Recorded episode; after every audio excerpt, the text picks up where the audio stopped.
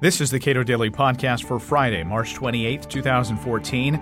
I'm Caleb Brown. North Korea is the least free state on the planet, but Americans and others around the world, instead of recoiling at the cold brutality of the regime and the wealth it destroys, often simply laugh at its longtime funny looking leader, Kim Jong il. Author Michael Malice, in an attempt to demystify the regime, has written Dear Reader, the unauthorized autobiography of Kim Jong il. He spoke at the Cato Institute last week. North Korea, to me, and I think to m- most people would agree, is probably the lowest hanging fruit for the liberty movement. It is the least free nation on earth. It is a huge symbol of the horrors of, cap- of communism, the horrors of dictatorship and totalitarianism. So I said, and we, we also, there's a lot of hand wringing about how do we get people thinking about these ideas and uh, concerned about the ideas that we're so passionate about, the ideas of liberty. And everyone in America is a libertarian vis a vis North Korea. So I went there uh, a couple of years back. Uh, this is me uh, with the great leader Kim Il sung and Kim Jong il on the right.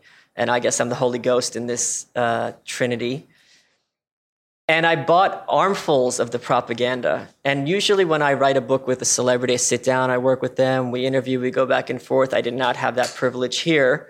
Uh, but there was no doubt. People asked me, How do you know what Kim Jong il really thought about different issues? And the idea that people in North Korea don't know what he thought about everything is kind of crazy because we know what he thought about magic tricks and gymnastics and cooking and architecture and cinema and, and opera and music and even dance notation because he wrote about all these things.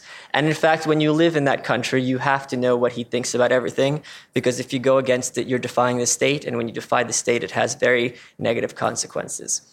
And I think one of the biggest problems I had and what I tried to set out to do with this book is to fight this idea that North Korea is a carnival. I met with a woman who runs a, a group fighting for human rights in North Korea, and she said this is a big problem they face. They face the idea that it's been kind of fetishized, that people look at it as a joke. And there's two ways to change that approach. You can either ignore it and try to have, move the conversation over here, or you could do what I did, which is you step into the spotlight where the attention is now, which is on Kim Jong il the clown. And once you're in that spotlight, is to change people's understanding of what he means and what he represents and what life is really like over there. Because Ayn Rand, when she spoke in, 19, in the 1950s in front of the House Un-American Activities Committee, she was being interviewed by this uh, congressman from Pennsylvania, and incredulously he goes, you know, I know Russians. Don't they visit their mothers-in-law? Don't they have, you know, picnics? And she goes, you have to understand it's almost completely impossible for free people to know what it's like to live under a totalitarian dictatorship.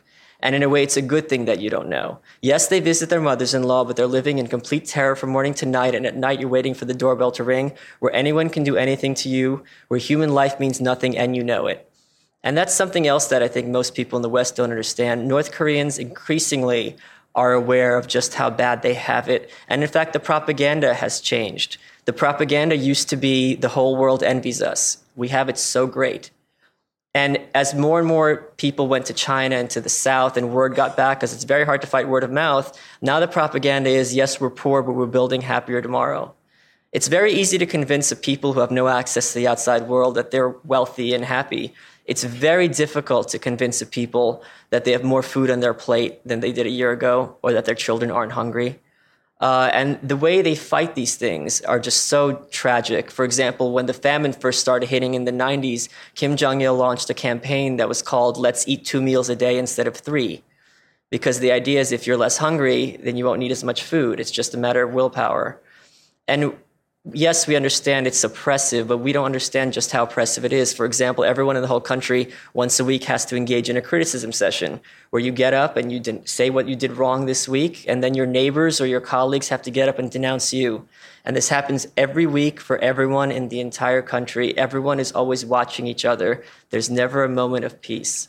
So, yes, when they repeat these absurd Kim Jong il stories or they smile and nod, uh, they have to do it because they have guns to their head. It's not like a Democrat versus Republican thing where I'm putting my point of view across, you're putting your view, across.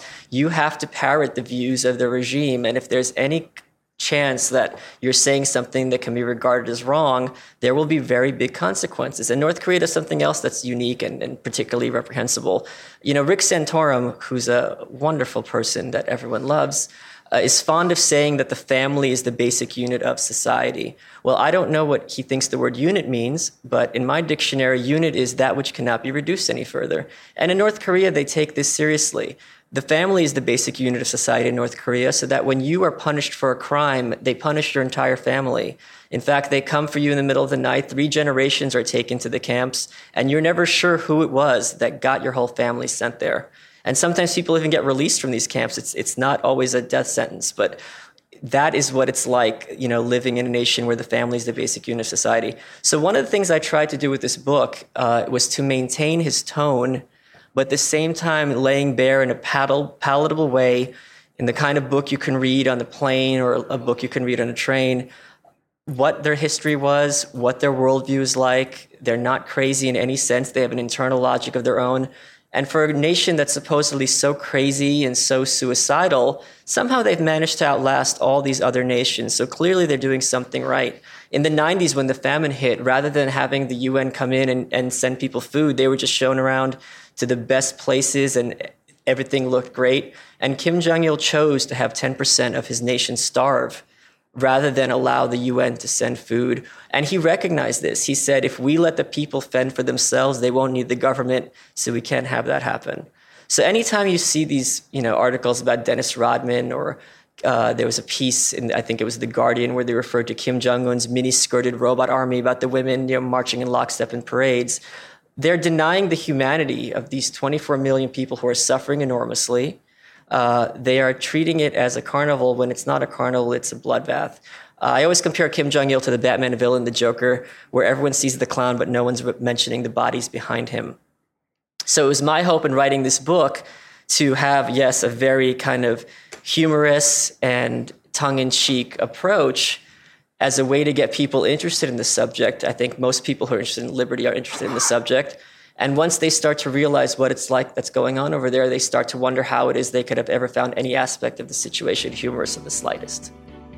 Michael Malice is author of the new book, Dear Reader, the unauthorized autobiography of Kim Jong il. You can watch the full book for him at our website, cato.org.